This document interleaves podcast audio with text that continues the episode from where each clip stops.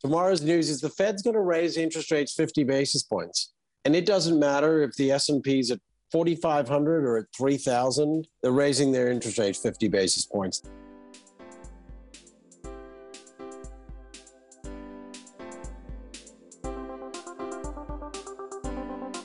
That was Gavin. I'm Rish, and welcome to Tomorrow's News.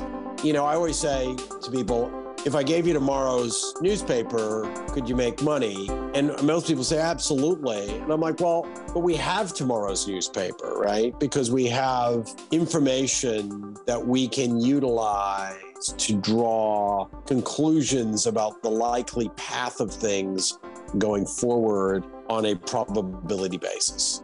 So what's more probable, what's more likely an outcome from here than other outcomes? And I think that we need to use those tools in order to make good investment decisions.